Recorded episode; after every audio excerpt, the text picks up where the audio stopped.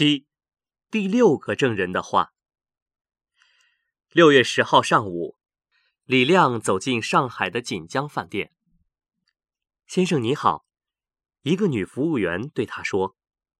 那个女服务员脸红红的，李亮看见了，就在心里大叫：“这是怎么了？为什么我看见的女人脸都这么红？”在饭店的客人的名字里。李亮看到有一个是林队队，他的房间是六零九号。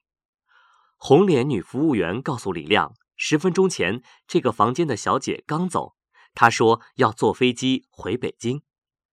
请你说说这个小姐什么时候来饭店的？她来以后做过什么事，说过什么话？李亮对服务员说：“这个小姐真有意思。”女服务员慢慢的说。七号中午，他啃着手指甲来到锦江饭店，给了钱，我带他走进房间，他喝了一杯水，几分钟后，他就啃着手指甲走出去了。到昨天上午他才回来，回来的时候他还是啃着手指甲。你是说这个房间他给了三天的钱，可是从七号中午到现在，他在饭店只住了昨天一个晚上？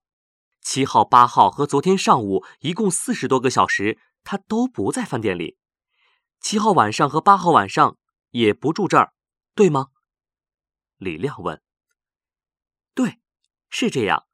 昨天上午他回来的时候好像很累的样子，他回房间以后就没有出来过，我也没有看见他出来吃饭。我想他那么长时间一定都在睡觉。十几分钟以前。他拿着东西出来了，他说要坐飞机回北京。我不懂，他为什么在这么贵的饭店开了三天房间，可是只住了一个晚上？还有，他来的时候和出去的时候都在啃手指甲，真是个有意思的小姐。他在饭店的时候，你看见他笑过吗？李亮又问。没有，他没有笑过，我只看见他啃手指甲。服务员说完，带着李亮走进锦江饭店六零九号房间。在房间里，李亮找到了那个小姐的指纹。坐飞机回北京以前，李亮又拿出他的本子，在本子上写了下面这些话：上海锦江饭店女服务员说，一个小姐用林队队的名字开了三天房间，可是只住了九号一个晚上。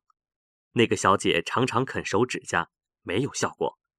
十几分钟前，那个小姐刚走，她说要坐飞机回北京。她真的是妹妹林对对吗？她很像姐姐林双双。